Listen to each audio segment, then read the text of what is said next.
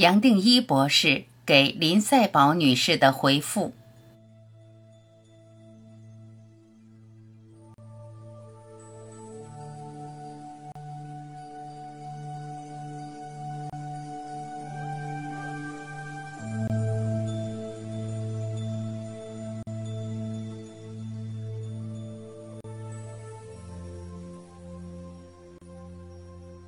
前面这位朋友，我们称她林女士，林赛宝。我收到她的留言，认为有这个价值跟大家分享。毕竟她所经过的转变，意识上转变，其实我相信对我也好，对大家、对个人都非常清楚。我对我们这位赛宝，最多只能恭喜。恭喜你有下那么大的决心，虽然我们接触的时间不多，但可能是你过去有种种的因缘在准备你，让你在东找西找，好像都在一个灵性、生命的意义的层面、真实的层面在寻。虽然时间很短，好像我们这里的作品，过去所留下来的话，对你的影响是特别直接、特别深刻。会感觉好像受到直接的影响，甚至接下来竟然找到了。大家可以听出来你的这个决心、坚定心、信仰，你下的这个功夫，你的完全投入，好像是让这些作品着迷到了，甚至我可以听出来，好像是变成你最重要的人生了，你生命的最重要的一部分，而没办法摆开。就像我常讲的，像野火在一个人内心，在头顶上，就像野火在烧。这个野火它本身会带着你走下去，好像没有什么比这把光、这把火更重要。一般差不多了，一个人很成熟，一个人多次来嘛，都接触过为师。都接触过，不管是大菩萨，或是释迦牟尼佛，更不用说弥勒佛、基督，或是过去一些大圣人、六祖、禅的系统、禅的体系，或是西方的宗教、耶稣、圣经里面的种种的大圣人，道家也好，几乎每一个文化、每一个文明所留下的大圣人。希腊也是非常多的这个大圣人，都可以说是完全是顿悟到的，在一个不同的心境。只要我们一接触，你从任何一个角落，只要投入，你贯通了，你参通了，其实你对其他的大圣人就很容易充分理解，充分可以自己做个整合。我们这位朋友赛宝所提出来的非常了不起。我把它归纳成为意识膨胀，或是好像就是我们人已经不再是被这个小我锁住，反而是膨胀起来，超越、超过这个身心，超过这个小我，好像这个体膨胀起来，跟宇宙相合一。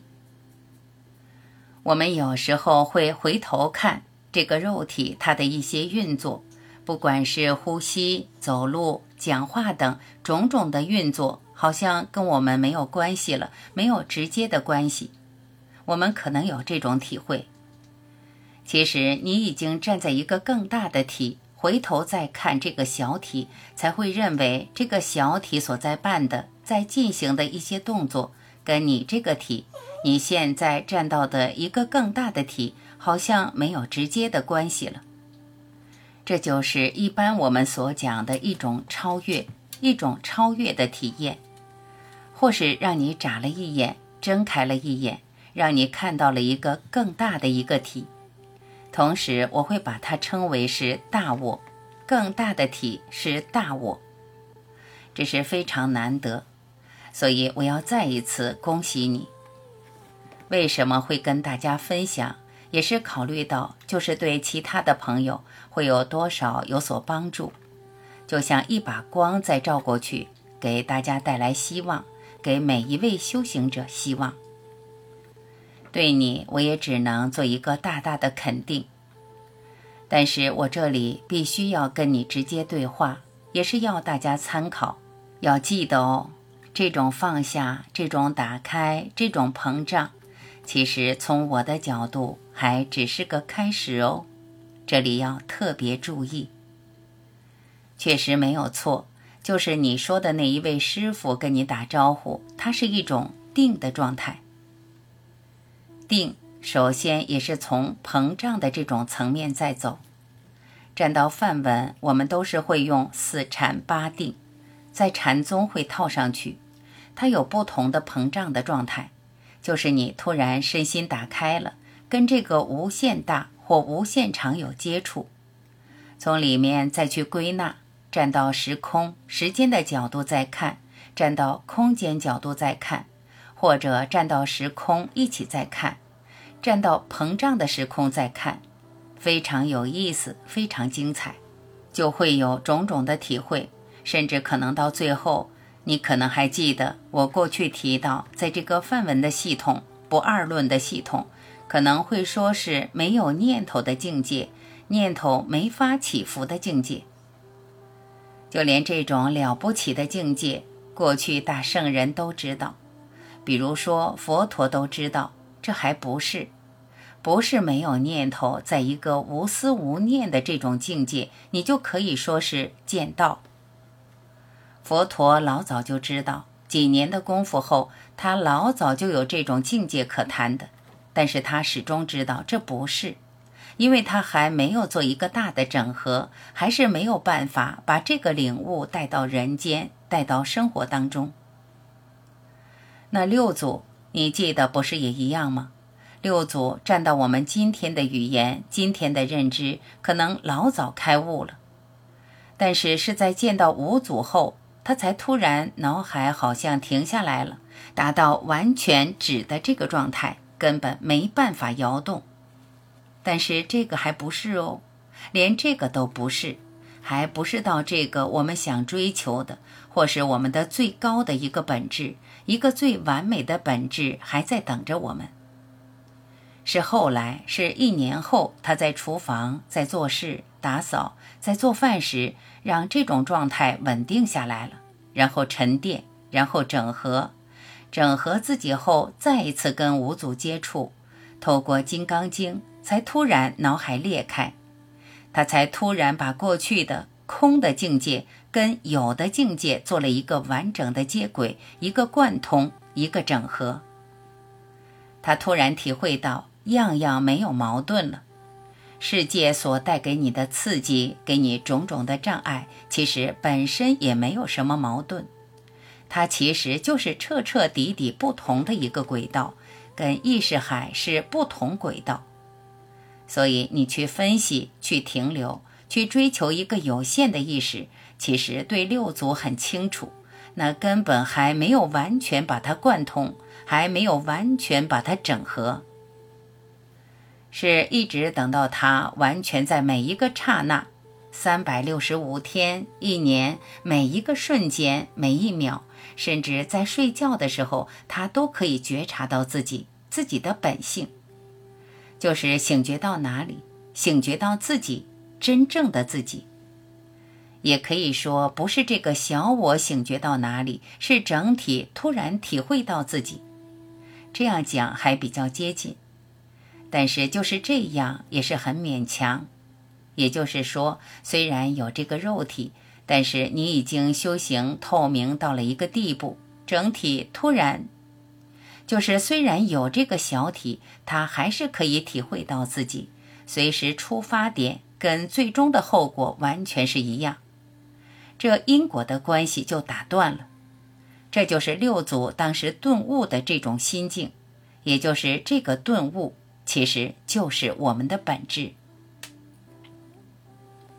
假如没有这个二元对立，随时在干扰我们。其实我们的本质，我们的特质就是顿悟，就是意识的光，真实的光，爱的光，一点没有跟大圣人有什么区隔的。其实可以说就是那么简单，也同时可以说是那么难。所以就像你讲的，经过多少作品，这二十七本书，把它从各式各样的角度来描述出来。有各式各样的有声书，几万人的共修，其实来表达的就是那么简单的一个重点，就是这里所讲的这种不可思议的一个蓝图，或者不可思议的一个，可以说又是简单明了的一个完整的一套说法，就是我说的妙圣智，未来的佛弥勒佛，未来的基督所留下的这个大法门，智慧法门，最多也只是这样子。一个人，假如这个意识从这个小我可以膨胀到大我，那已经是非常了不起。但是要记得，它本身是不是稳定，因为是你的出发点。你从生到现在被洗脑，每个瞬间都在让你洗脑。无名就是这个意思。你被洗脑，被每个瞬间洗脑，因为你透过你的这个可以观察的能力。两句话，你可以做区隔分别的能力，你随时在观察到这个瞬间，所以你本身被你自己的聪明的机制给洗脑了。那反过来，假如你没有这个机制，其实也没有世界可谈的。所以本身我们就是用的机制、用的方法、观察的方法、观察的聪明逻辑，它决定了我们这个后果。你就会有很多境界，有很多事、很多话、很多状态可谈的。假如没有的话，你跳出来这个机制，你根本一句话都讲不下去，对不对？所以你现在讲的状况还是不够稳定，还是在一个我常讲的在云上面，云霄飞车一样的起伏很大，情绪体会很大。我记得我过去好像在奇迹都在提过，可能一个人在短路一样，可能要上百次、千次不断的重复，不断从各角度，而且还经过每一个感官所体会到的这种膨胀的经验，甚至包括感受。除了这个觉受、感受、念头，全部要撕开，要打开，像无底洞一样打开。一个人不断的，甚至在睡眠、睡觉的时候，他就变成我们的新的正常。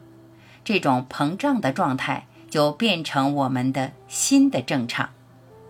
那这时候，我们这一生的全部的典范就彻彻底底改变了、变迁了、彻彻底底推翻了。那这时候，你才真正的停留在这个可以讲说这意识海啊。大我跟意识海的当中有个边边，这时候也没有什么努力可谈的，没有什么选择，又没有选择又努力不到的，努力不来的，不知不觉这个意识海把我们给吞掉了，消失掉了，把我们吸住了，又把我们化解在里面，是颠倒的一个作用，就是前面在讲的是祝福来祝福我们，是空来空我们。光来照明我们，不是我们这身心可以追求任何东西。那一个人就停留在这种状态，定在心也是这个意思。你定不了在心，可以说小我定不了在心，所以这也只是个比喻。定就是在一个大我，在一个边边，有限跟无限的中间有一个，好像有一个交汇点。这也是很勉强，怎么说？那这样不知不觉你才会被带回家。带回家的话，你根本连个境界都谈不下去了。你的这个区隔，你的这个聪明，你平常用表达语言、表达境界的这个机制，这种聪明已经都完全改变了，推翻了。所以，就是为什么我说，不光是这位师傅。我这里也要跟你打招呼，这是从古人的角度在看，这才是修行的开始。当然，把这个门槛摆得非常非常高，我也不想要你失望，或是好像泼了一大盆冷水。你的境界已经是非常了不起，你看，你已经走到这里，你也突然发现，好像头脑打开了。你突然会想写诗，用画画表达，用其他的语言在表达，这就是对了。突然，你的理解的能力也一样的打开了。那打开，你还可能再用你过去比较感兴趣的一些层面，比如说是文学，或是画画，或是用这个艺术的层面，或者其他的时候，有些是技术，这技术是工程师、是医师等，他还是会利用他过去所累积的一些常识，但是他的发挥的这个能力，或是表达的方式，已经跟别人完全完全不一样。那过去人类少数出来的一些大师、一些天才，其实都是这样子。他的意识膨胀打开，但是回去用他的过去累积的一些知识，但这些知识的用途、知识的理解的深度，已经跟以前完全完全不一样。这已经就是非常难得。我常讲，在西方用这个独角兽。过去大家有可能看过我画吗？长得像马或是羊，头上有一只角，独角兽吗？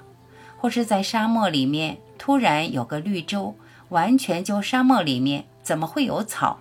就是很新鲜，它本身有这个跟别的地方个人跟大家想的不一样，它本身是一种奇迹。所以你在这个阶段，这些认识、这些神通可能就已经发挥作用了。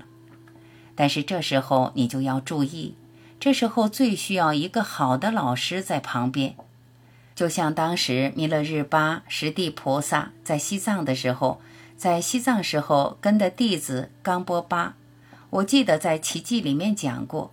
不管冈波巴有什么样的境界，那种境界是不可思议的深，不可思议的特别。他回到这个山洞去找弥勒日巴。弥勒日巴都好像泼一桶冷水，都说这只是个气脉的转变，是哪一个路径在打开，哪里打通了？你回去再静坐吧，你再回去再修行吧。就这样子，几年用这种方法苦修，带着这个弟子走出来。要不然的话，你晓得，很容易站到弟子的角度。假设旁边周边没有人，你可能自己就认为顿悟了。结束了，你这工程完成了，甚至你在最后留话给我，在问的也是在表达这意思，就是接下来还有什么可谈的。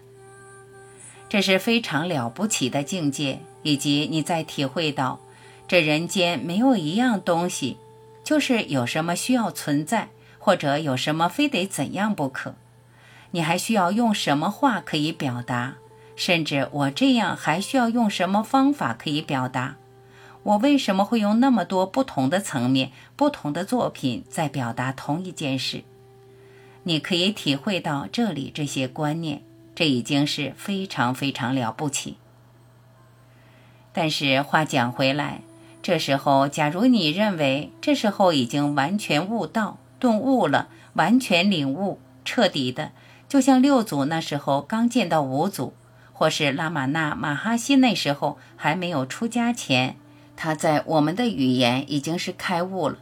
但是一直等到到阿鲁纳查拉山里面山洞里，阿鲁纳查拉在这个印度西南的这个角落，他才彻彻底底头脑打开了。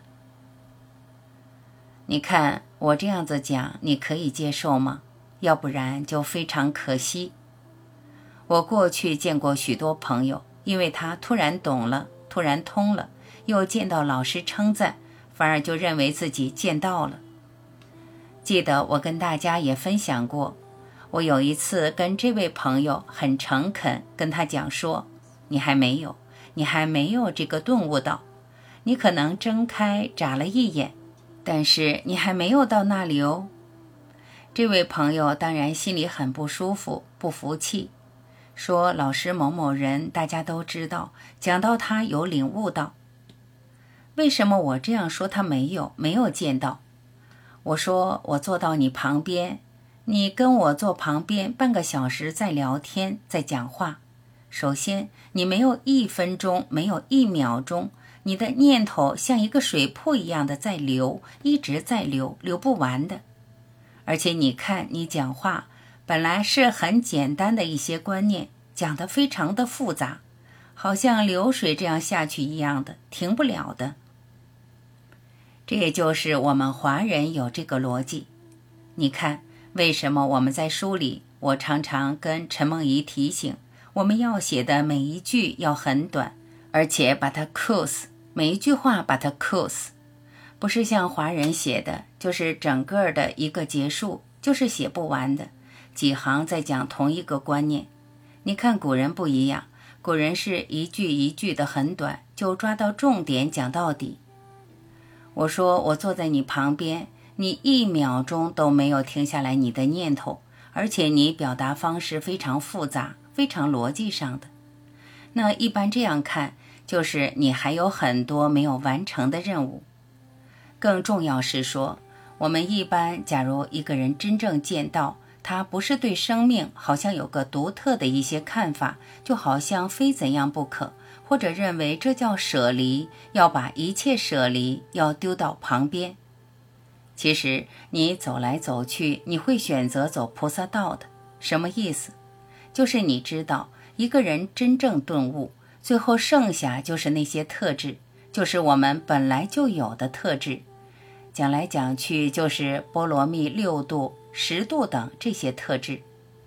你不可能就是会变得很别扭，好像对这个世界有个距离，好像跟别人有很多地方看法不同。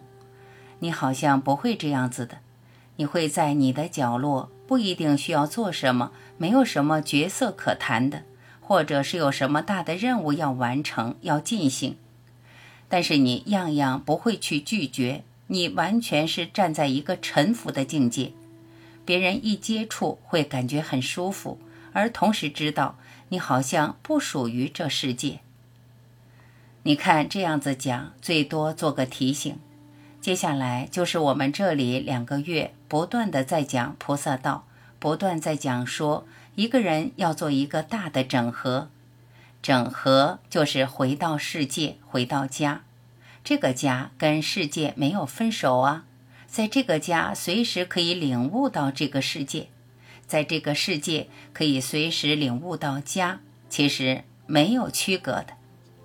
在三 D 三个维度，我们可以找到第五、第六、第七，没有矛盾。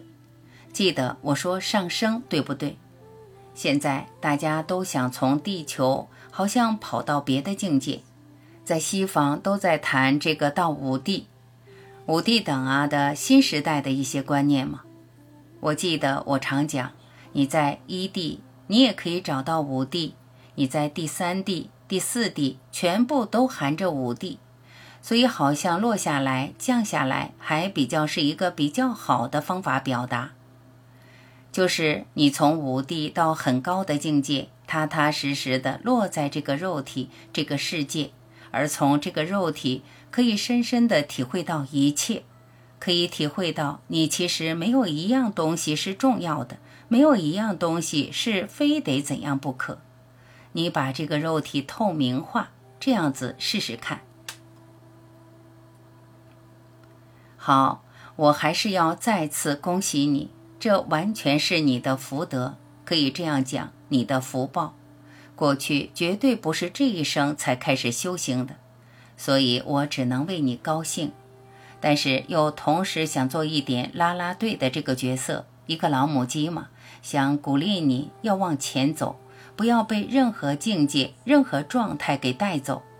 这样子的话，我认为就是可以说前面就差这一点嘛，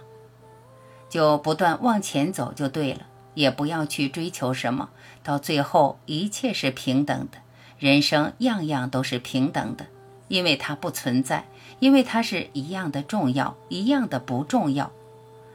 无色无形跟有色有形是一样的。是我们透过我们的这个分别心制造出来的这种差异，所以讲到最后，只可能有什么？只可能有平等心。也只有就像上个礼拜讲的，承认这一生样样最多只是一个祝福的场，是整体来祝福我们，要看我们有没有这个能力，有没有这个智慧来接受祝福，接受恩典。好，那就这样子。我是希望有一天可以跟你接触，希望你有更多的心得可以跟我这里跟大家分享。但是我只能为你高兴，也为大家每一位朋友。这里经过这段时间都有种种的转变，只能为大家高兴。好，那就这样子。